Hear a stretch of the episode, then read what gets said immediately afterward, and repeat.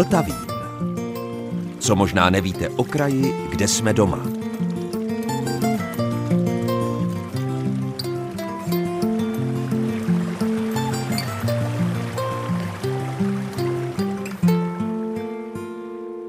Posloucháte Český rozhlas České Budějovice, posloucháte Vltavín a dobrého dne i poslechu vám od mikrofonu přeje Zdeněk Zajíček. Není to tak dlouho, co jsme si s historikem a kronikářem Janem Šimánkem a s mikrofonem procházeli areál Trocnovského památníku Jana Žižky. V dnešním Vltavínu se tam vrátíme ještě jednou. A jinak. Průvodcem nám bude Miroslav Petrovský, správce památníku Jana Žižky. Důvodem návštěvy pak bude nový archeoskanzen, který zde Jihočeské muzeum postavilo a jehož podstatná část už je teď přístupná veřejnosti. A na závěr si připomeneme ještě Adalberta Štiftra, ovšem nikoliv jako spisovatele, ale jako objevitele.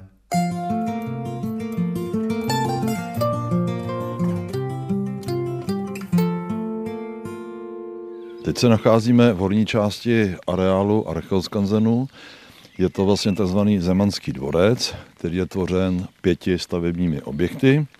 Zde nalevo vidíte eh, stodolu, před náma se nachází největší a nejhonosnější stavba, tzv. Zemanský dům, který vlastně odpovídá konstrukčně a dispozičně vlastně sociálně vrstvě tak, jak vlastně žil Jan Žižka. Vpravo je maštal, stáj, a na konci je sípka a v horní části zbrojnice. Říká Miroslav Petrovský, správce památníku Jana Žižky v Trocnově. Teď jsme uvnitř na nádvoří, dá se říct napodobeniny někdejší tvrze, tak, vlastně e, snaha při té realizaci, při té stavbě byla o repliku středověké vesnice 14. 15. století. Je to vlastně ukázka architektury období vrcholného středověku. Takže přesně takhle to někde mohlo vypadat. To znamená z jedné strany vstupní brána, bytelná ze dřeva, ať už s menší brankou nebo velkými otevíracími vraty. Kamenná zeď z části jedné, z další palisáda, kterou jsme sem prošli my ze zadu. Nad námi je rybník, který působil jako částečná ochrana takové tvrze. Ano, přesně tak. Ono, chci říci, že vlastně veškerá uh, ta architektura, nebo co zde vidíte, ty stavby, jsou opravdu zhotoveny technologiemi toho 14. a 15. století a vlastně projektová dokumentace opravdu odpovídá uh, technologii stavby tohoto období. Tady není opravdu nic vymyšleno, tam vším opravdu dohlíželi autoři tohoto projektu, co byl pan profesor Škabrada a inženýr architekt Dostat, který byl autorem projektové dokumentace. Můžeme to dosvědčit i tím, že vám něco nechám poslechnout. Schválně. No, venkovští poznají možná i někteří městští. To je sláma a to jsou došky. To jsou došky, ano, přesně tak, jsou to došky, které jsou tvořeny vlastně speciální odrutou žita. Já když na to koukám na tu střechu takhle z boku, tak to už je, dá se říct, ne přímo slisované, ale svázané do pevných, jsou to snopy. Je to vázaný do snopů, několik vrstev. Ta vrstva slámy to je tak dobře 30 cm. Dá se říci, že 30 cm a více. Jo? Je to skládaný po vrstvách a samozřejmě ta vrstva, čím, čím silnější, tím lepší, protože nedochází propustnosti vody a dá se říci, že vlastně životnost eh, takovéto stavby je více jak 10 let. Bytelná petlice, říkám to dobře? Určitě, je to Správný zvuk vrat. Se nacházíme teda v jedné z těch eh, větších staveb, což je Stodola, kde vlastně původní obyvatelé ukládali obilí, mlátili slámu, uskladňovali pro dobytek a podobně. A vidím, že i ta vrata jsou zbytá dřevěnými hřeby. Tak tady opravdu, jak jsem říkal, ta technologie odpovídá eh, technologii 14. a 15. století a nikde nenajdete žádné hřebíky nebo kovové prvky na spojování. Všechno je stavěno z přírodních materiálů, to znamená kámen, dřevo, hlína, došky. Pojďme dovnitř. Ano, udusaná hlína na zemi, mlát, kamenná podezdívka a na tom dřevěný krov. Ale ten je vysoký, to je tak, kolik to má, tak 10 metrů?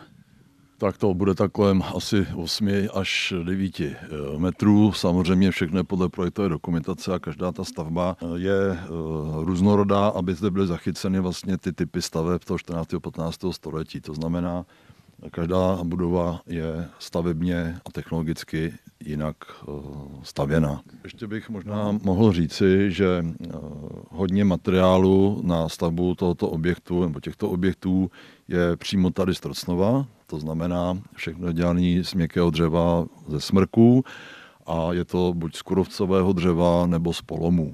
Co se týká těch čepů, těch spojek, je to dub, zase tvrdé dřevo. Já tady v té stodole vidím nejenom interiér jako takový, ale i dřevěné nářadí. Tak samozřejmě tato stodola je vybavená i nářadím, které odpovídá právě období vrcholného středověku. A zde v těchto prostorách probíhají i edukační výukové programy, to znamená, že žáci základní škol a střední škol, které nás navštěvují, si mohou zde i vyzkoušet eh, mlácení obilí. Jo, máme zde i na pokusným pozemku políčku zase to o, žito, které se po sklizení přemístí sem do těchto prostor a děti mají možnost si to vyzkoušet opravdu tak, jak se to dělalo v té době.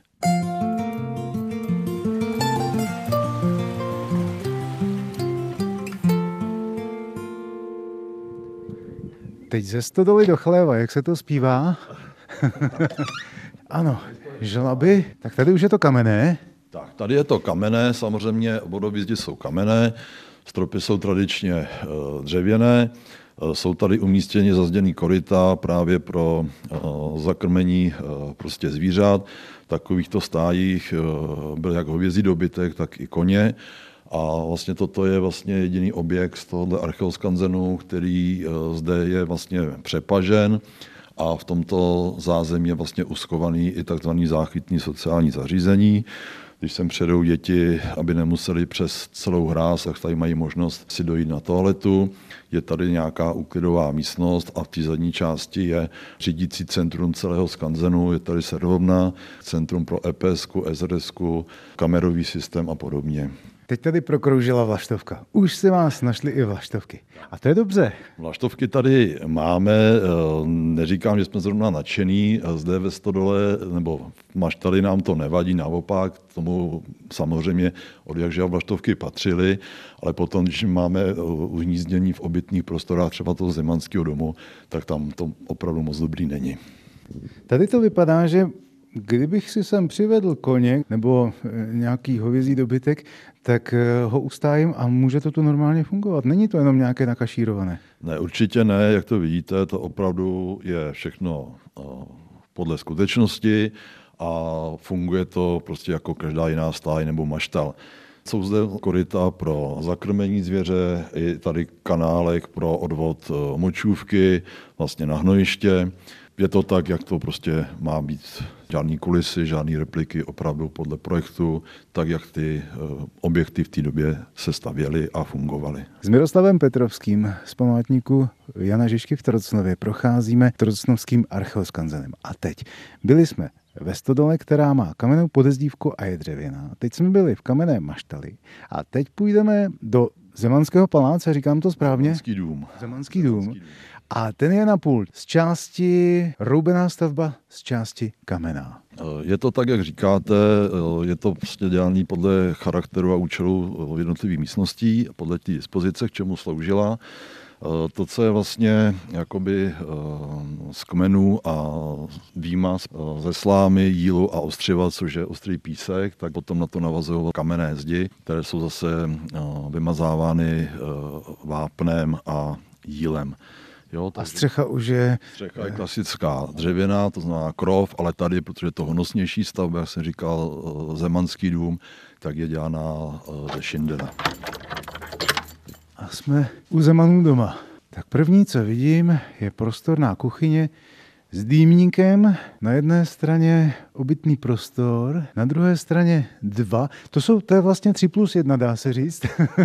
plus nahoře ještě půda. Je to větší. Eh, podle dostupných záznamů v takovémhle objektu žilo 10 až 15 lidí. Většinou se jednalo o nějakou rodinu, dětmi, s rodiči. Eh, zde vpravo je taková ta hlavní obytná místnost, kde se hlavně soustředovali na ten běžný život. Eh, samozřejmě ta místnost byla vytápěna, byla vytápěna eh, kachlovými kamny eh, zde z tohoto prostředí, nebo z této místnosti, kde se nachází i černá kuchyně. Na konci té obytné místnosti se nachází tzv. výměnek, nebo výměnek, kde eh, žil vlastně ten nejstarší z toho rodu. Aha, takže to je další místnost, tu jsem neviděl, takže 4 plus 1. Pojďme tam. Pojďme tam. Tady si připadám skutečně jak v historickém filmu nebo v nějaké pohádce. Čili takhle přesně to kdysi vypadalo, v tomhle přesně žili. Eh, přesně tak, jak už jsem říkal na začátku, opravdu ta autenticita tady je a od samého počátku se dbalo na to, aby veškeré stavební prvky a technologie stavby se prováděla podle tehdejších technologií a všechno, co zde vidíte, veškeré ty prvky, detaily vychází z archeologických nálezů a z historických spisů.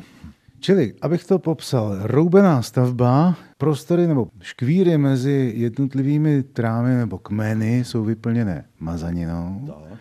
A e, je úžasné, že je to všechno opravdu ručně opracovávané s tím, že nahoře jediné, co mi připadá hoblované, ale ono to bude tesané tesařskou sekirou, tak to jsou rovné fošny na stropě. Přesně tak. Tady opravdu nebo na to sáhnuto na ty viditelné pohledové části žádnou mechanizací, elektrickou pilou nebo hoblíky, všechno je to opravdu ručně děláno sekerami.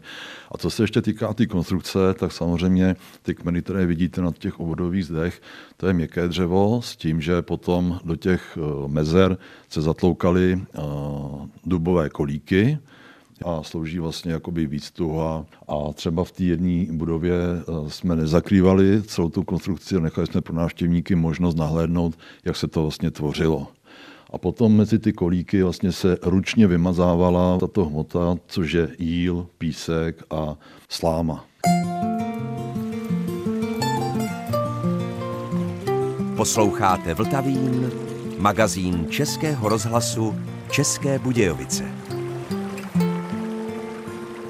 Miroslavem Petrovským z památníku Jana Žižky v Trocnově procházíme Trocnovským archeoskanzenem. Není to klasická prohlídka, že sem ty návštěvníci přijdou a dívají se za nějakým provazem, ale tady opravdu jde o tu edukaci, o to si to osahat, vyzkoušet, jak to tenkrát fungovalo a samozřejmě všechny ty prohlídky eh, se konají ve skupinách eh, s průvodcem, kterým tomu dává zasvěcený výklad. Čili pokud tedy mohu, jsem návštěvník, tak já první na co sáhnu, tedy s dovolením, protože mě vždycky fascinovalo dřevo, tak je tady ta krásná truhlička, která je zamčená. Byl to asi nějaký domácí trezor? Je, je to zamčený, samozřejmě do toho ukládali nějaké cenosti. My samozřejmě to návštěvníkům eh, jsme schopni odemknout, můžou si to sami vyzkoušet, jak se to odemyká, zamyká. Samozřejmě je to úplně jiný systém, než jsme zvyklí dneska my. A a musím taky přiznat, že ne vždy na první pokus se mi to podaří. Teď jsme přišli do zvýšeného mezipatra nebo patra. Tady jsou další dvě místnosti.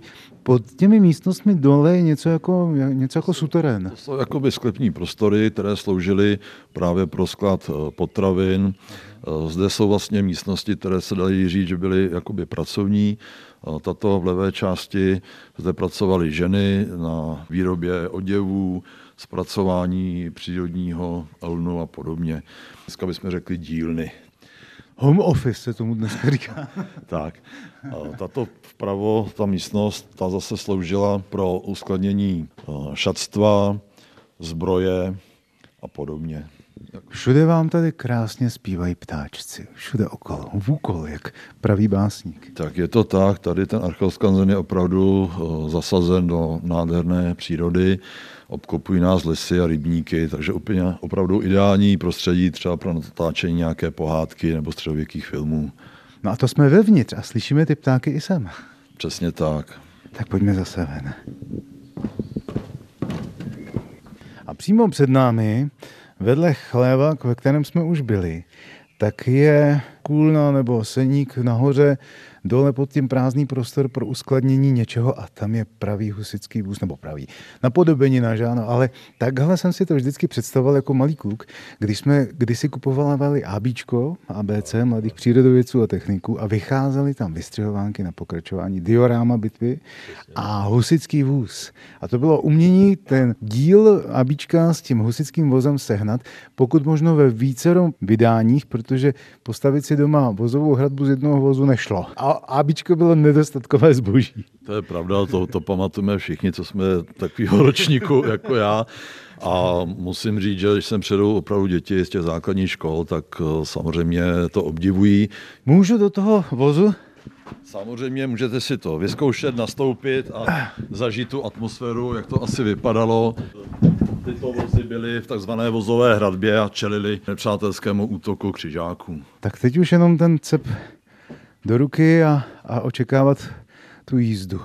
Nebylo to použité už v nějakém filmu? Tento vůz? Tento vůz bohužel zatím žádném filmu použit nebyl, pouze ho používáme v rámci našich akcí, který vlastně letos se koná třetí ročník a je to akce Válka a vojenství doby a Žižky.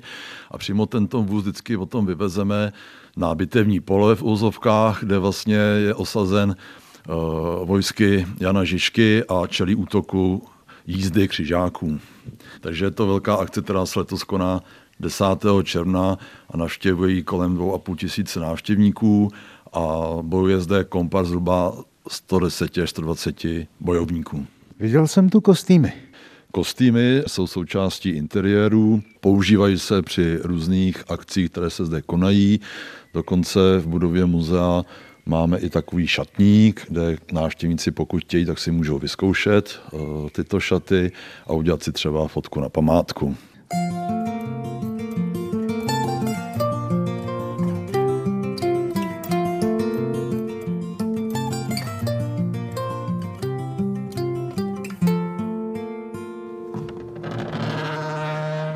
Panečku, to je zvuk, to je správné dřevo. Tak a teď jsme v Sípce. Teď jsme v Sípce, je to budova, která vlastně sloužila jako poslední bašta případné obrany, případně napadení vesnice. Nacházíme se v té dolní části, což vlastně byla sípka, sklad eh, obilí a nádob pro tu denní běžnou potřebu. Zde také vidíte, že nám podařilo získat originál kostýmy z nového filmu Jan Žižka od pana režiséra Jákla. A zde vlastně máte možnost vidět 10 kostýmů těch hlavních postav. V té sípce jsou vlastně čtyři kostýmy, další šest je v expozici muzea a jedenáctý teprve budeme připravovat eh, k vystavení, k instalaci, ten se převezl teprve minulý týden. A jsme za to velice rádi, protože sice je to vlastně jakoby výstava o filmu Jan Žižka, ale je to na to dokreslení interiéru a přiblížení, co asi v té době se nosilo. Tak a jak jsme se na začátku ve Stodole užita bavili o tom možném vymlácení těch klasů, tak tady je ten mlínek. mlínek pro výrobu vlastně mouky. Takže točíte kameny Tady se to doprostřed sype a mezi tím to dole vypadává. Říkali jsme, že jsme v areálu památníku Jana Žižky v Trocnově. Nicméně mnozí posluchači, kteří tu už někdy byli, tak si tady možná vybaví velkou mohylu Jana Žižky, eh, to obrovské prostranství, kde se konávaly tábory lidů. A potom eh, kamenné základy někdejších eh, dvorců nebo tehdejších statků, které tu zůstaly po tamním obyvatelstvu v době, kdy toto býval ten starý původní Trocnov, ta samota Trocnov. Kdežto my teď stojíme, dá se říct, v novostavbě. Ale ta není přímo v tom památníku jako takovém. Ten areál sám o sobě má zhruba nějakých 7 hektarů a my se nacházíme v té jižní části a vlastně také třeba zmínit, že samotný areál je národní kulturní památkou.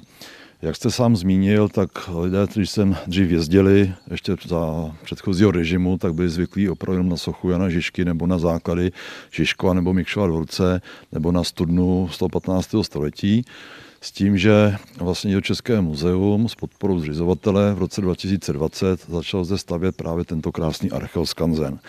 Kompletně obě dvě části měly být hotové, nebo mají být hotové v roce 2024, ale jak ty stavby eh, probíhají a práce, tak to bude v značném předstihu a proto vlastně od letošního roku, od 1. dubna 2023, byla už eh, zpřístupněna pro veřejnost horní část archeoskanzenu, takzvaný Zemanský dvorec.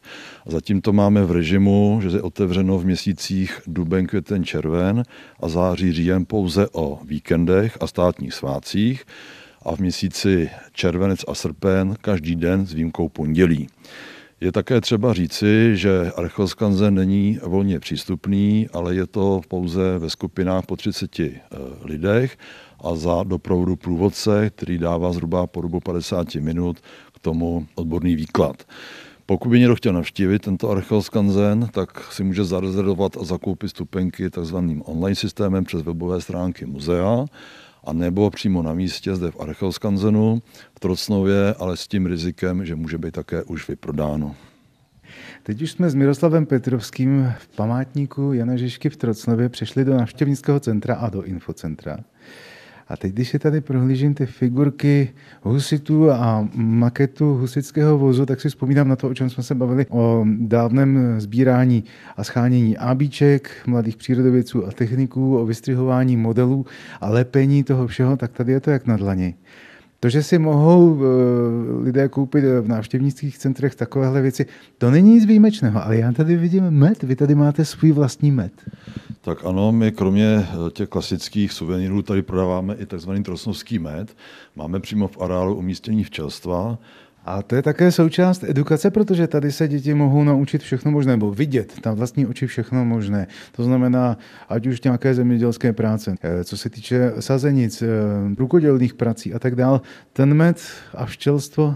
Máme tento plán, jsme domluveni s některými odborníky právě z zdejšího regionu a budeme zde mít i naučnou stezku právě o zdejší květeně, o tom, jak vlastně ten med vzniká, Eh, budou tady informační eh, tabule a samozřejmě i máme záměr o výstavu historických eh, úlů, i třeba s prosklenou částí toho úlu, aby viděli, jak vlastně ten život včel probíhá. Čili když už jsme tady v té expozici, pojďme připomenout, co tady všechno máte a co tu návštěvníci uvidí.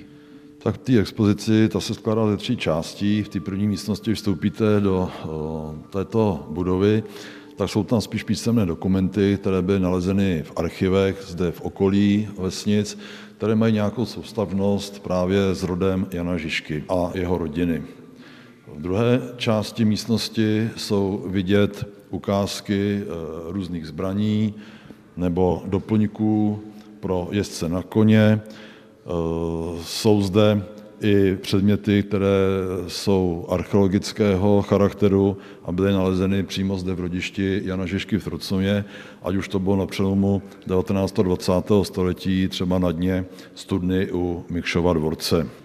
A když přejdeme do zadní místnosti, tady se promítá dokumentární film krásně namluvený Janem Prajzem. A vidím tady stále pořád ty kostýmy, to je pořád z toho filmu Jan Žižka, z té nové verze? Přesně tak. Zde vidíte právě originál kostýmy z filmu Jan Žižka od pana Jákla. Zde v expozici muzea je jich umístěno šest a čtyři jste měli možnost vidět právě v tom archeoskanzenu. Tak a jdeme dozadu. Tady už je pavéza, bitevní nástroje a model toho archeoskanzenu. Tak zde se nacházíme vlastně v té poslední části expozice v třetí místnosti, která je vlastně věnována tomu novodobému odkazu Jana Žižky, ale jsou tady i možnosti výukové, interaktivní tabule pro žáky základní škol. Zde mají možnost skládat si příběh eh, lapků, husitu, křižáků, ale skládat i pucle a podobně. Zde se nachází eh, model měřítku 1,87. Je to model budovaného archeoskanzenu, tak jak bude vypadat v té finální podobě, jak ten horní areál, tak ten dolní. Jak už jsem říkal, horní areál zemanský je vlastně už přístupně od 1. dubna pro veřejnost a tento model opravdu odpovídá do posledního detailu tomu budovanému archeoskanzenu, protože je vlastně vytvořen podle projektové dokumentace. Včetně terénu, vrstevnic, i tak, jak bychom to v budoucnu chtěli provozovat, to znamená, aby tam byl i chov zvířat, prostě život ve středověké vesnici.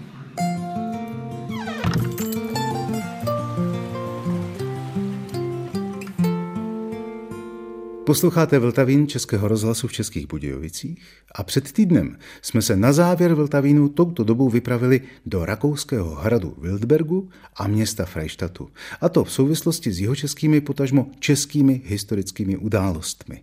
Dnes popojedeme ještě kousek jižněji od Freistatu do Kefrmarktu. V archivním záznamu Jaroslava Klímy a Jiřího Zálohy totiž připomeneme hornoplánského rodáka Adalberta Štiftra. Tohle klepadlo je pro mě znamením věku, ale Myslím si, že ti, kteří přijedou do Kefermarktu patrně na tyto dveře nezaklepají. Vejdou do kostela hlavním vchodem, aby se podívali na světoznámý dřevěný křídlový oltář. A my jsme s Jiřím Zálohou, historikem z Českého Krumlova, přijeli do Kefermarktu proto, abychom si řekli, že on je vlastně také trochu náš, že jsme ho my, jeho Češi, šumované, objevili jednou osobou. To je pravda. Zásluhy o objevení tohoto oltáře a o první restaurování měl náš krajan, rodák, hornoplánský Adalbert Stifter. Ještě v dobách, kdy v Linci působil jako zemský školní inspektor a pečovatel o umělecko-historické památky. Ten... Stifter ovšem našel tenhle oltář už v době, kdy měl za sebou tento oltář nejméně půl tisíciletí existence. Ano, ten oltář pochází zhruba z doby, po postavení kostela, to bylo tenkrát 1473 až 1476, v gotickém slohu. A ten oltář zde byl ukryt před eh, větším zájmem návštěvníků z toho důvodu, že obec Kefermark leží poněkud stranou silnice vedoucí z Freištatu do Lince. Kdybyste náhodou měli zájem se do Kefermarktu podívat, velmi vám to doporučujeme, stojí to za to opravdu, tento mistrovský kousek umělecký vidět a potěšit se pohledem na něj. My musíme ještě dodat, že tento světoznámý oltář působí hlavně svou monumentalitou. Pokud někdo bude čekat nějaké barevné sochy, tak asi bude zklamán. Velikost tohoto díla je vlastně také v tom, že je vyřezán z lipového dřeva, že vlastně je tam hlavní pole a ještě dvě křídla a nahoře je další taková gotická výzdoba. To je oltářní kříž, máte na mysli? Ano. Jistě. Ten pochází z roku 1497. Je to skutečně taky pěkná práce, kterou je třeba vidět proto, aby člověk měl radost, že něco pěkného vidí. O oltáři píše sám Štifter ve svém románu Pozdní léto, kde je tomuto oltáři a kostelu věnován velký odstavec. Ovšem není uvedeno, že je to Käfermarkt, ale pod jiným smyšleným názvem. A to je z dnešního Vltavínu všechno. Od mikrofonu se loučí Zdeněk Zajček, od mixážního pultu Michal Kolář a vězte, že za týden jsme tady zase ve stejném čase.